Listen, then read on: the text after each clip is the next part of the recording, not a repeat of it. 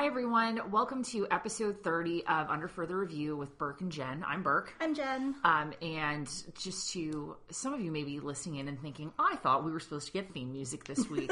um, we're trying, guys. If anybody knows uh, folks at involved with the band Lord Huron, who um, we have reached out to to try and get samples of their music to use as our theme song, uh, let us know because they're being like real unresponsive. So, Lord Huron, if you're hearing this, please call us.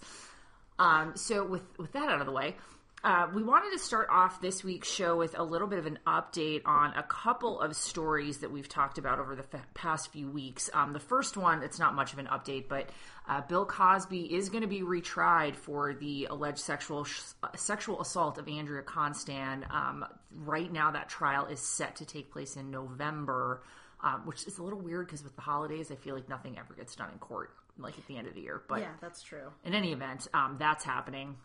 How long was the first trial? A few weeks, I think. Maybe if they get it in before Thanksgiving. Yeah, they might be able to knock that out. Um, so that is that case. Um, nothing more on that except they've set the trial dates. With a more detailed update, um, we have some news on the Venus Williams um, Barson family car accident. Uh, I believe it was just yesterday. The police um, in Palm Beach Gardens, Florida, have uh, commented that they are kind of new evidence has come to light that's causing them to review their initial judgment that um, Venus Williams was at fault or in the wrong for being in the intersection at the time the Barsons drove through. So they are reevaluating, um, I guess, the their their finding on that piece mm-hmm. of the case. Um, and it's uh, that new evidence appears to be surveillance video Yeah. that's really hard to um, figure out what the hell's going on. I guess if you're not a uh, trained police traffic investigator. I guess so because the surveillance video is from a guard shack at some property, and a woman, or I'm sorry, and a car is there, and the and you're basically the the picture is of the guard shack and the car, and way off in the distance, the literally microscopic, and you see cars driving along this road, and apparently that's what they were using as That's their the video evidence. So, based on this video evidence that um, I don't think Jen or I could figure out what the hell was going on in, but other people have been able to um, determine what happened or what it appears happened. Um, and we do have a really wonderful diagram that we'll be posting on our Instagram account to, to show all of you to get a visual. Um, it looks like what happened was Venus was at a red light. Her light turns green. There's a car in front of her that makes a left turn. Venus goes to go straight through the intersection, at which point she is cut off by a Nissan Altima that abruptly turns left in front of her. So she stops so as not to hit that person. She then goes to get out of the intersection, but in the meantime, the light had changed, and so the Barsons did have a green light and crashed into her um, while she was trying to get out of the intersection. So it seems sort of like everyone was a little bit right. Like Venus went into the intersection when the light was green through no fault of her own, she got stuck in the intersection when this person cut her off. But by the time she was driving out of the intersection, her light would have been red. Yes. The Barsons did have a green light. Correct. Um, so it's really the fault of the Nissan Altima owner who um, is being searched for as we speak. Yes. Um, and I just one the lights in that intersection must go by really fast. Yes, because there was literally only one car in front of Venus Williams when the light turned green. So it wasn't like there were, you know, she was really far back in a line Right. and it was yellow or anything like that. And then for it to go, um, to for it to go red so quickly, and then the Barsons and the westbound traffic to come through is is quite. Um, it just seems really abrupt to me. And again, we don't know how what rate of speed the Barsons were traveling. Right. Um, the police did say that Venus was probably going at about five miles per hour through the intersection, which makes sense because she was at a stop when she had to yield um, to the car making a left in front of her, even though she isn't supposed to have to do that. The car turning left in front of her was supposed to yield. Um, and this is, I think, a multi lane street in each direction. So there's maybe some speculation on our end that the Barsons were at the curbside lane Um, and there might be car there might have been cars next to them so they might not have been able to see the intersection or see the fact that there was a car in the intersection before going through it but again um, that's that's speculation on our end Right. And so, um, to a point that Jen made, we don't know how fast the Barsons were driving when they went into the intersection. And we think this is also sort of rank speculation, but um, this week, Venus Williams' attorneys sought an emergency protective order in Florida court to stop the Barsons' attorneys, um, or I guess uh, consultants, from um, collecting data from the Barsons' car uh, that can be used to determine, um, you know, what's among other things, what speed they were going at at the time of the accident. Uh, the Venus's attorneys basically want to work out some kind of agreed upon process for collecting and sharing that data. Um, the concern, of course, being that the Barsons will collect the data, do something wrong with it, screw it up, and Venus Williams will have no opportunity to then go back and review that data. But maybe now they'll all just start focusing on the driver of the Nissan Altima, who seems to be the, cause of the the real cause of this problem. Although Venus is the deep pocket, I would guess. So Yeah, um. and I mean, but but the whole thing is like even if the Nissan Altima shouldn't have turned left in front of Venus, like Venus did not strike the Nissan Altima, nor did the Nissan Altima strike Venus. So Right. I mean, it was a delay in the travel through the intersection, but like yes, that's the that's the moment that triggers it all. But it's I don't know that you would necessarily find that the Nissan Altima is at fault. Yeah, I guess because they didn't hit anyone. Yeah. Um, so my brother made a really tasteless joke this morning that I thought I'd share with all of you because Florida is a stand your ground state. He's like, Venus probably would be in less trouble if she just got out of her car and like shot the Barsons because you know they were coming at her with their car and she felt threatened, so she could have just stood her ground and defended herself instead of you know proceeding through the intersection and causing a car accident. But Yeah. Except I don't think stand your ground laws work that way unless you're an old white man. So that's yeah, so there's that part of it. But um, I didn't say it was a good joke. I just said it was a tasteless joke. And, but I, he may not be wrong. So yeah. that's the sad part. I'm like, oh, they might actually think about it that way in Florida. Uh, unfortunately, so yes, she is still. Um, Venus Williams is still at Wimbledon, um, continuing on her path towards maybe trying to win a championship. since her sister's not playing and can't beat her there. So Um, yeah, but it's it's ongoing. I, I when I was thinking about this case and how the police really hadn't been releasing a lot of information, and you know it's quite clear that the Barsons have already filed their civil suit. Like, Right. would you have you have some time before you need to file your civil suit? You know, there's statute of limitations that you know help guide you and how much time you can take, but. I sort of feel like I would want to wait until the police report is out or any other sort of evidence has come in, or maybe the Florida Highway Patrol does a reconstruction of the crime scene. I mean, I- understand the Barsons feel like, yes, I had the green light, but what if it was found that like they were driving down the the street and the light turned green, so they didn't slow down at all and they were traveling at a high rate of speed. I mean, we don't know any of this, of course, but like I just feel like it makes the Barsons look bad for coming out and saying that Venus was entirely at fault for this accident when you know the truth is probably pretty much in the middle.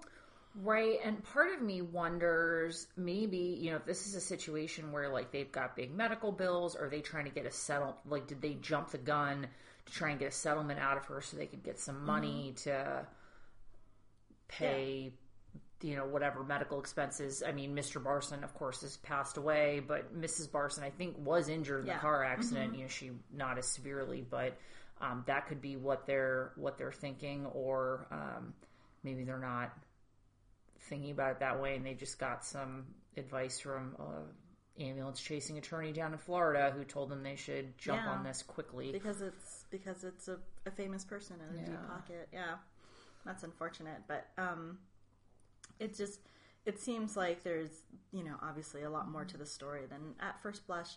Uh, So we went and we um, diagrammed this all out, and then I found the New York Times article with the picture, and I was like, "Oh, we didn't have to do this." But Was the diagram that you guys developed pretty close? oh yeah, to... it was exactly the same. Nice. So we'll post a photo of our of our diagram, um, since I don't want to get into any. I don't think we want to get into any copyright trouble with the uh, New York Times, the failing New York Times.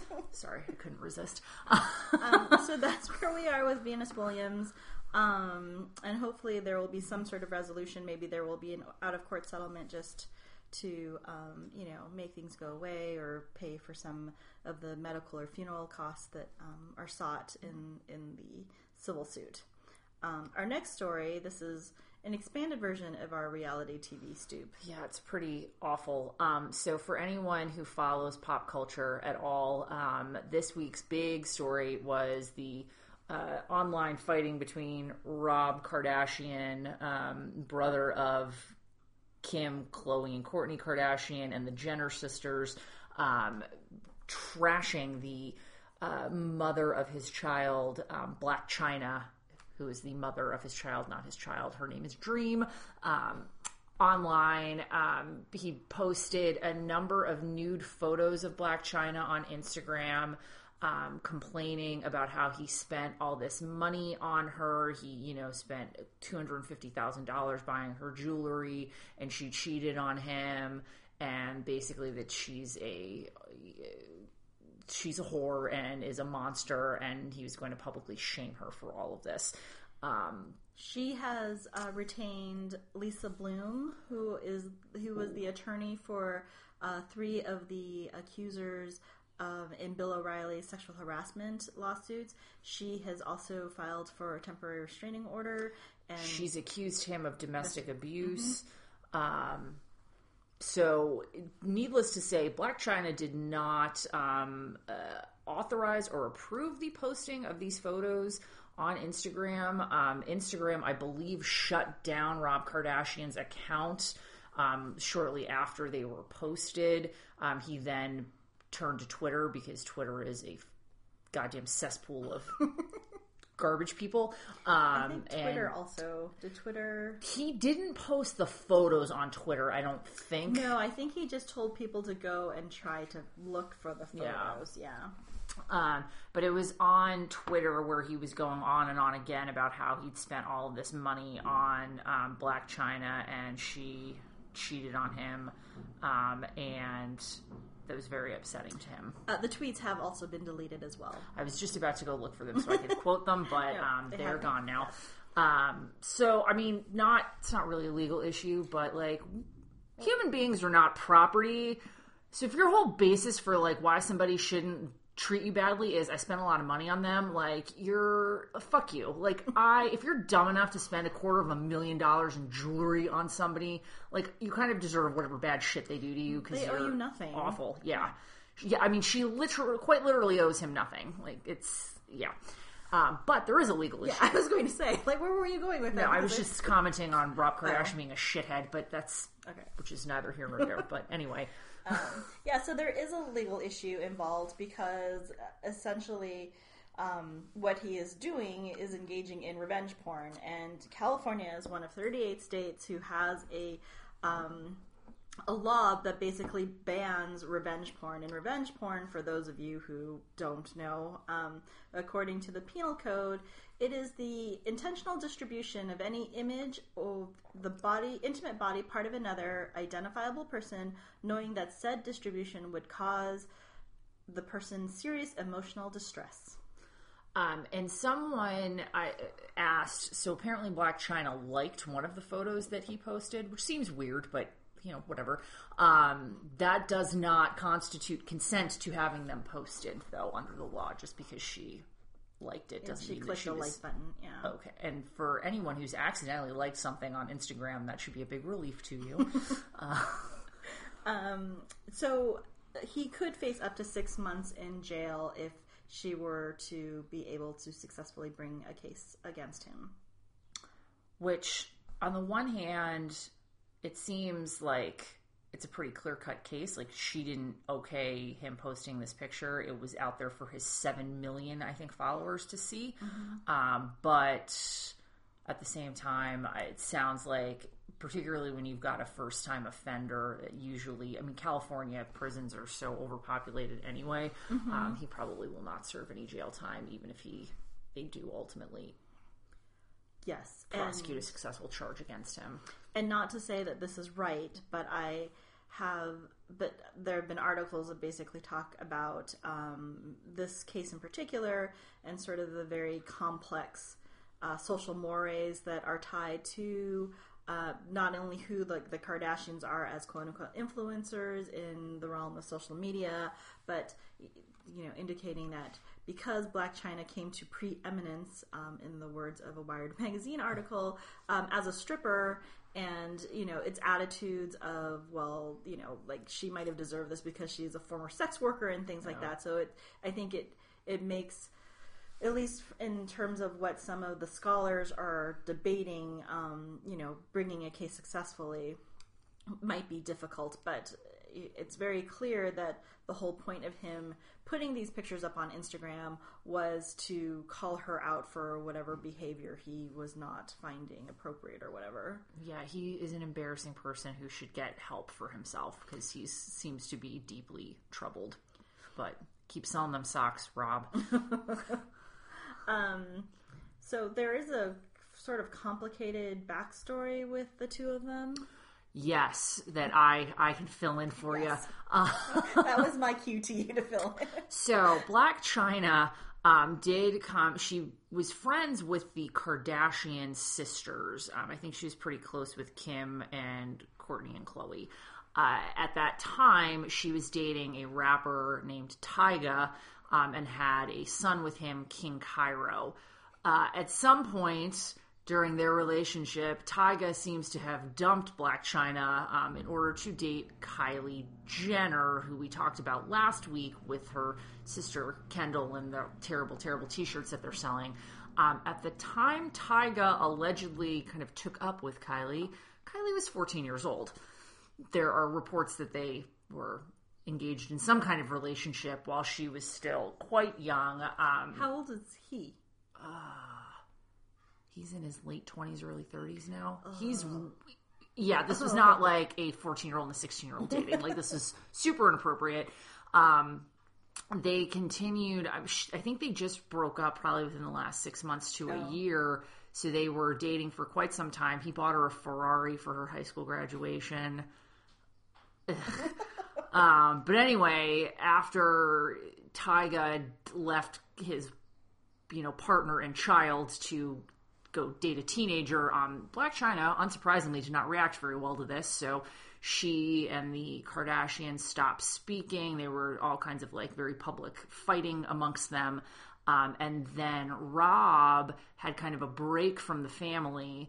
Um, I can't really remember. The, I I just I've never liked Rob Kardashian, so I don't really remember the details of why they he stopped talking to his sisters. But he, um, while Kylie and Tyga were still dating, Rob started to date Blac Chyna, and it was seen as basically like a middle finger to the family. Exactly. I mean, the whole this whole thing is just sorted from beginning to end. It's, And then he got then Blac Chyna got pregnant, and the family I guess decided to get on board for the sake of little Dream Kardashian, who's a stupid cute baby. She's adorable. Um, but that's that's where we're at now. So Kylie had Kylie Jenner stayed with Tyga, she would have been both her both Dream Kardashian's aunt and like stepmom to Dream's brother. It's really complicated, but that's that's the tangled web that the Kardashians and Blac Chyna have woven together.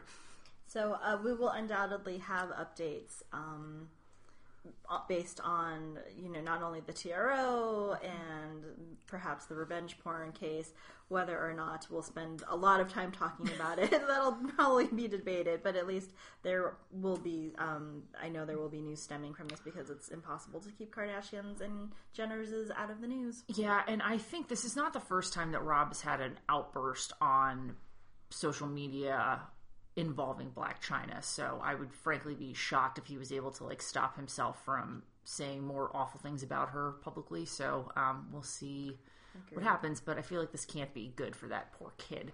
So No. or any of us really. Well, that's true, and I think there's been some talk that uh, they're trying to, by they, I mean the Kardashians, specifically Kris. Um, they're trying to get Dream Kardashian out of the house because Blac Chyna and Rob are so volatile. Oh, that makes sense. if I were Blac Chyna, I don't think I would appreciate Kris Jenner, who had trashed me publicly trying to take my kid away. So we'll see where that goes. I suspect that would be another ugly fight, but Yeah. more legal issues for us to talk about. Um, our th- our third story, and it's not really a a breaking legal story or anything like that, but we had mentioned last week that we would probably touch on this really excellent uh, piece in Sports Illustrated that talked about Clinton Portis and basically the level of desperation and anger that he was driven to as a result of his ha- money being mishandled by investors when he was at the height of his um, power, fame, and money as a running back for the Washington professional football team. yes. Also known as the um, Washington Redskin potatoes, So, because that's what we're calling them now since it's somewhat less offensive. um, so he, uh, so Clinton Portis was a running back for the Washington Redskin Potatoes for a number of years. He retired at 30, right? yes. Yeah, which In 2012. in 2012, and you know he had signed for a tr- significant amount of money when he was signed by the football team. He, um, you know, I'm sure with with many young people who come into money at an early age, maybe probably profligate with his spending. He owned a number of homes. He bought his mother a very large home and had it painted purple because purple was the color of royalty, according to his mom. You know, tried to set I up think, his and according to royal people. and according to royal people. Well, but she, the reason why she wanted it to be it. purple was because she wanted because it was the color I missed that detail in the story. Sorry. It's all right. um, he, you know, had a number of cars and uh, properties and and all of this stuff, but he um, also invested his money with people who were pretty shady. I forgot it was. Um, I think the individuals that he invested his money with might have been. Um, one of them, Jinesh Brahm, Brahmbhatt, was a financial advisor whose past included a stint at Stratton Oakmont, the firm that inspired The Wolf of Wall Street. God. So he invested his money with Brahmbhatt and um, some other person, uh, Jeff Rubin, sorry. Um, and they basically lost all of his money. They had invested in a casino in Oklahoma. Was it Oklahoma? Alabama. Oh, Alabama. Um, and the casino was shut down after a year because they failed to comply with online bingo laws. Um, and, you know, they basically lost his fortune and um, and they were not very severely punished. I think they were probably their license to do financial advising was taken away, but they didn't see any jail time or anything like that. And Right. Uh, they did lose their ability to trade the, to trade securities. I think forever by FINRA, the Financial Industry Regulatory Authority. Um, and uh, there was another guy who was involved in this, Fuad Ahmed, who um, ran a Ponzi scheme um, that collapsed in 2013. Uh, $14 million of um, NFL players' uh, money was invested in that Ponzi scheme and was lost. Um, according to uh, this story, Ahmed's um, spokespeople would not speak to the reporter, and Brahmbhatt's uh, rep said that he was deceived by Ahmed and that he actually never had a formal advisory um, relationship with Clinton Portis, even though they did talk from time to time. And that's um, this is a little bit of a tangent, but that's something that's been um, a piece of legislation that has uh, been looked at in the U.S. Senate. Is this idea of whether uh, financial advisors should have a fiduciary duty to their clients? Now, I would have thought that that seems pretty freaking obvious Yes. that like if I'm giving you my money and you're giving me advice about it, like there's some kind of fiduciary duty that you um, aren't lying to me or trying to steal my money. But um, that's apparently uh, law being contemplated that there would affirmatively be no fiduciary duty between financial advisors and the people that they're advising, which is a little scary. Um, not meant as a political comment, just no, generally just in general, generally speaking. everybody should be aware that that's something that's out there. Um, so, in any event, um, all of this led to Clinton Portis uh, going bankrupt. Um, he filed for bankruptcy in 2015. Um, it seems like he's lost. I mean, he's lost all of his cash. He's had to sell um, his homes at a loss. Um, the details from his bankruptcy filing show, uh, you know, in excess of a million dollars in debts to the IRS, to the mothers of his children. Back child support um, and to a couple of casinos in um, I know the Borgata in um, Atlantic City was one of them and I It was the MGM, but I don't know where Oh, or which MGM. so could have I think they've gotten more than just in Vegas Yeah. and AC now. Um, and what I thought was kind of the saddest thing is that he his mom is his biggest creditor.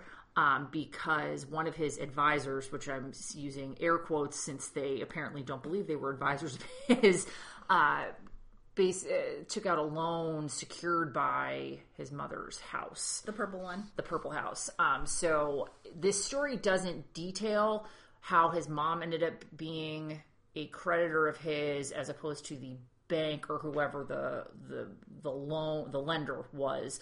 Um, what I would guess happened is that so in um, in bankruptcy law, you have a scheme of people who uh, get paid and the order in which they get repaid from the funds in the bankruptcy estate. Secured creditors at the top of that hierarchy. So, presu- what I would guess is that the, whoever the lender was, since they had a security interest um, in the house, they got paid off first, leaving Clinton Portis's mother with the outstanding unsecured claim, which means that she's stuck in a bucket with all of the other people who didn't have any property securing the um, claims they had against Clinton Portis. So usually, just uh, this is a little bit of a I'm nerding out in bankruptcy law a little bit, so bear with me, folks. Um, so, secured claims, all that means very simply is that not only do you have just like your general claim against the person's assets, but it's actually backed up by a piece of property, um, whether it's real property or you know tan- whatever tangible property there is,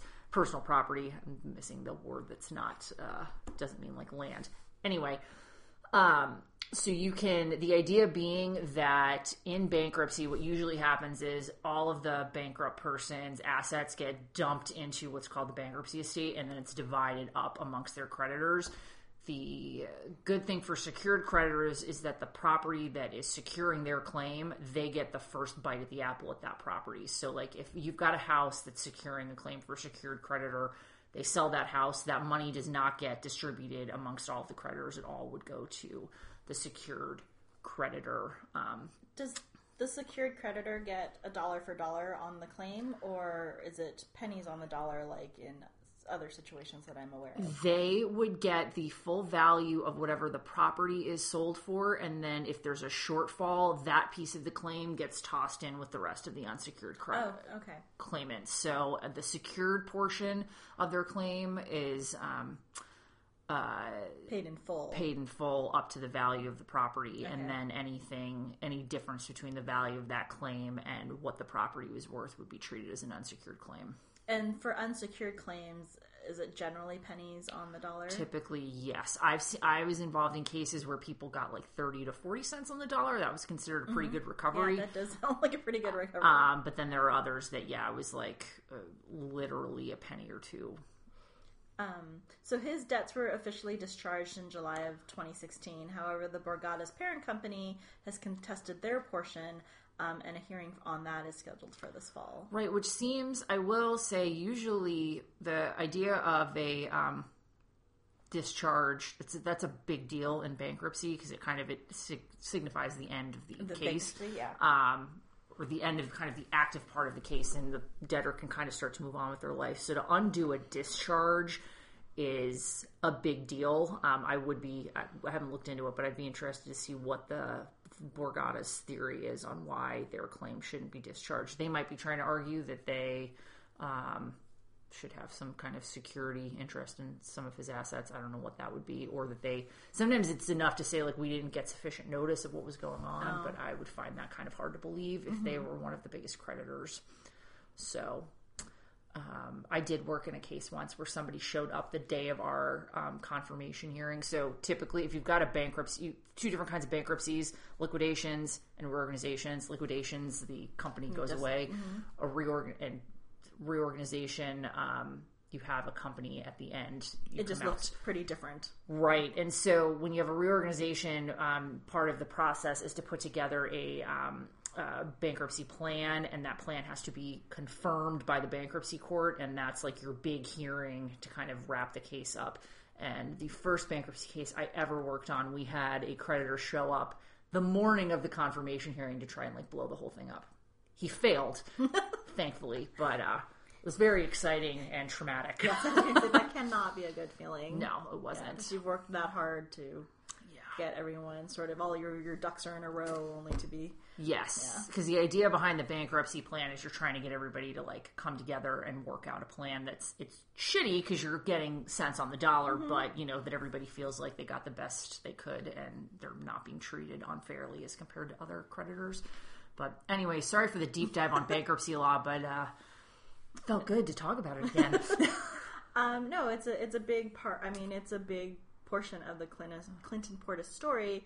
I mean, he was driven by his his financial ruin to want to kill these people who were allegedly his financial advisors. I mean, he sat in a parking lot waiting for them. And he was armed, and he was. What was the quote? It's not a beat up situation. it, it was a kill. it was yeah. a kill. Um, and luckily, he was, uh, you know, pulled back from that brink by um, a person who's unnamed in the story, but I think she was a television producer, and um, you know, he reached out to her, she reached out to him, and they started talking on the phone, and, and ultimately, I think she basically said. You know, if you end up going through with your plan, your kids won't have a father. Yeah. Um, and that's going to, I mean, that's them basically winning all over again. Right.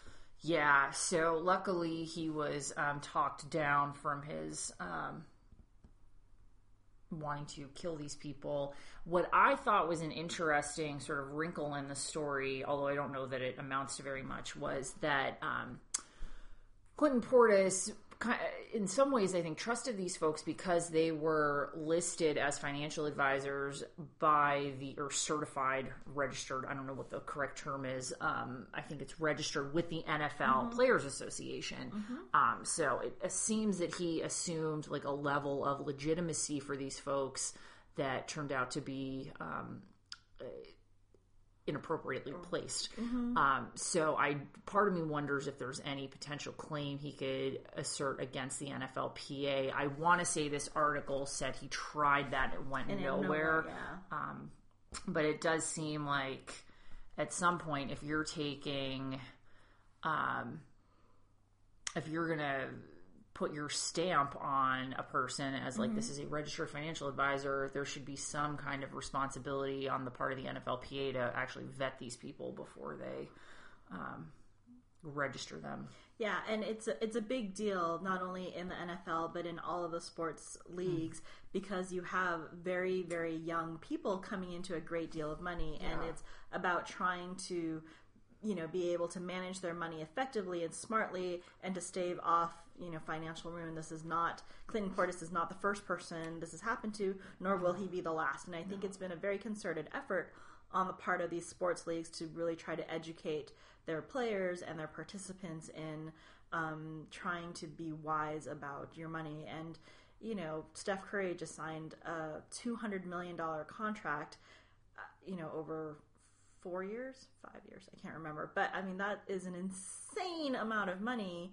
And it, you know, Steph is a little older and he has a good family structure around him. But can you imagine if he was like 19 years old and Yeah. you know, it's it's nuts. But the article in um, SI was written by Brian Burnside, and it's a really interesting read. Even if you don't geek out on the bankruptcy stuff, there isn't really that much of it in there. That was Ulberg i came up with that on my own yeah, but um, it is a really interesting portrait. Uh, Clinton Portis sat down, I think, and talked to him, and did two interviews, but then stopped talking with Brian Burnside. So, um, so that's that was our little bit of a deep dive on on that situation, and um, So we'll move on. Our last two stories are kind of short. Um, It's basically our three minute warning. yes, okay. Well, that's good. All right, their three minute warning. Our first story in our three minute warning is that Shia LaBeouf was arrested again this year.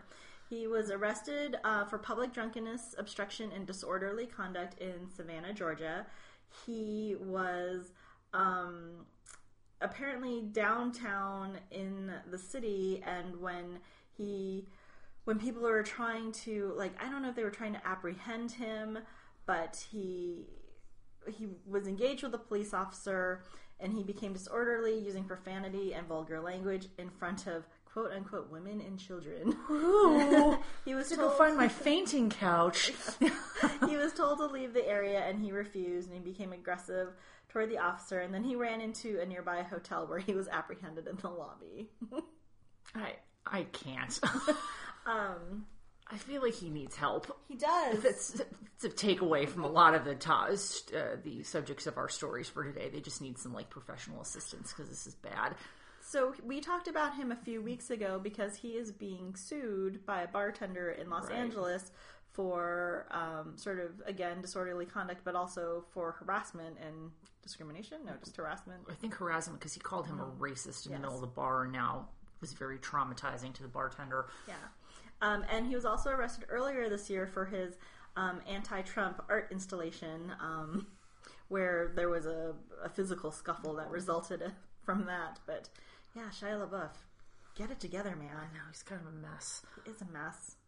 Ugh, there's really not much we can say. But No, just the breaking news. He was arrested like three hours ago, or at least that's when the story broke. yeah, So. it happened overnight. So yeah. Um, and our final story.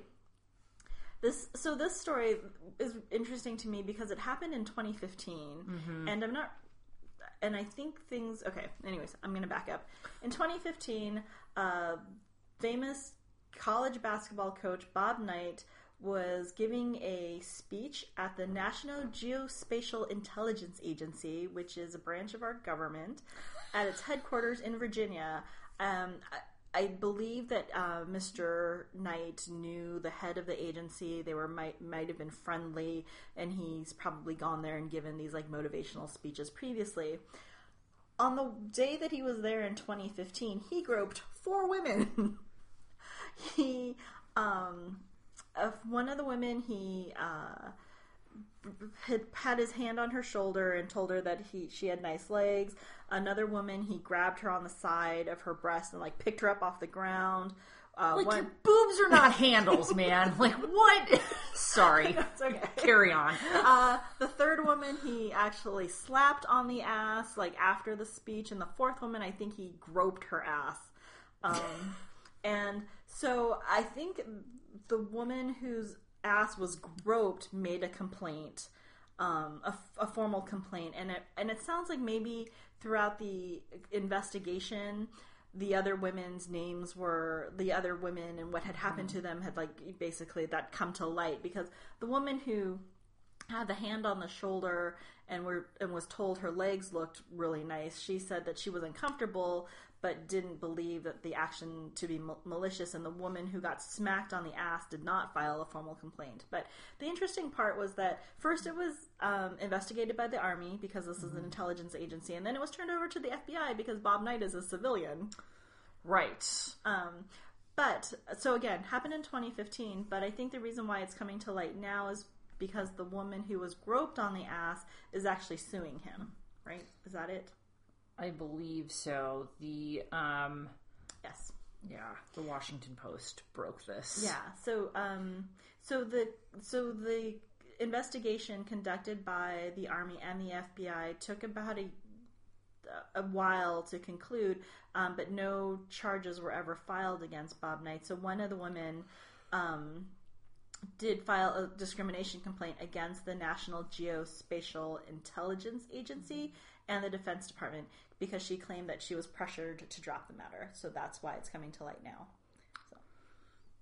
Got it. Um, so, as a disclaimer, um, Bob Knight is a old friend of my family. We have sort of lost touch with him. Um, I don't know if it's because he's gone around the bend um, or what. But anyway, I did feel like I should note that as a disclaimer for anyone who knows me. Um, I used to be a big Indiana basketball fan. That has also gone by the wayside. Um, but yeah, this is. But not because of the groping, but just from before that. Well, yeah, they did kind of run him out of town. Now, perhaps that was warranted. I don't know. I'm not going to pass judgment. But um, anyway, if these stories are true, this is horrifying. I have no reason to believe that they're not true. Um, and it's the whole thing is really disappointing and um, upsetting. But you know, it seems like it's par for the course for powerful men to get away with shit like this, since that's what we've been talking about for basically at least on some level in every one of our 30 episodes. this is really sad. Yeah. I just I just cannot imagine like it is 2017. Even if I were friendly with someone, why I would think slapping them in the ass would be a good idea at a uh-huh. formal function. Yeah, Right. like this is work, mm-hmm. and you know, I guess like guys on sports teams smack each other on the butt all the time, but that's not the same context. No, exactly. He wasn't in a gym. He No. wasn't surrounded by a bunch of I didn't know these people. Exactly. Like, why does anyone think that that's okay? I don't know. And it's not like being PC. It's like don't touch people Yeah, that you don't know. Don't touch people. That's fucking weird. Yeah. It's just like, anyways, I mean, I don't know. I'm from being from New England. Like we have a lot of personal space issues, in that we don't like it being invaded. I think is a fair generalization to make about my my people. Um, but yeah, even this is not acceptable even to folks who don't. I think have very Yeah. strong feelings about personal boundaries. again, so I'm from California, Yeah. and we have much more flexible rules about personal boundaries. And and maybe it's a bit of a stereotype, but we probably are a little more touchy feely out here on the mm-hmm. West Coast. But I still wouldn't go up to someone I don't know and be like, "Smack, hey, how you doing?" like, It's like if someone came in to make a presentation at the office and they picked you up by the boobs, you would not be like, "Oh, this is just this is totally normal. Like, no, not okay. Oh, so that's the takeaway from I think the this this story is like don't touch strangers. Don't pick people up by their boobs. No. they're not handles, as Burke said. Um, yeah, and work particularly in professional settings, like just don't touch strangers. yeah, it's, it'll. Uh, we're saving you a lot of grief. Again, that's not legal advice. No. That's just life advice. Yeah. Pro tip: you see a lady standing there and you feel compelled to smack her on the ass, just turn around and walk away. Don't do it. don't do it. Um, yeah, so that's from us this week. Really, we should just end on. we should just end with that life advice. Um, so thanks for listening again. Um, if you want to follow us on social media, you can see, find us on Twitter and Instagram at UFR underscore BG. And um, as we said, we will have uh, a photo of our diagram of the Venus Williams Barson family car accident up there shortly. Um, you can check out our website under further review bg.com. Um, and you can always email us at underfurtherreview.bg at gmail.com. So thanks everyone for listening. Um, I think this may be um, my last episode for a couple of weeks because I'm going out of town, but we may have a special guest host filling in while I'm out. So um, stay tuned for that. Um, but in any event, we will be back with you soon. Great. Thanks, everyone. Bye. Bye.